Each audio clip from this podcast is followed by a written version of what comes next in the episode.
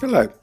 I want to introduce you to a new fortnightly podcast called I'm with Not Stupid.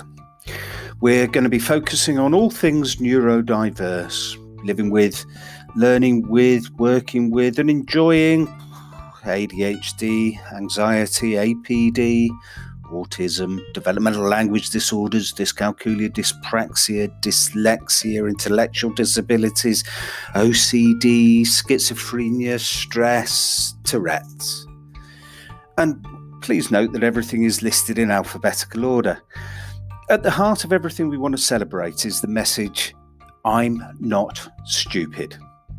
We have loads of amazing guests lined up and some interesting topics planned. In episode one, we're going to meet the cast who can either claim to have a label of their own or work with neurodiversity. We're a happy group of individuals, all trying to live our best life in the best way we can. Um, but what does that mean, and what challenges and strategies keep us going day to day? Uh, in episode two, we're going to investigate homeschooling.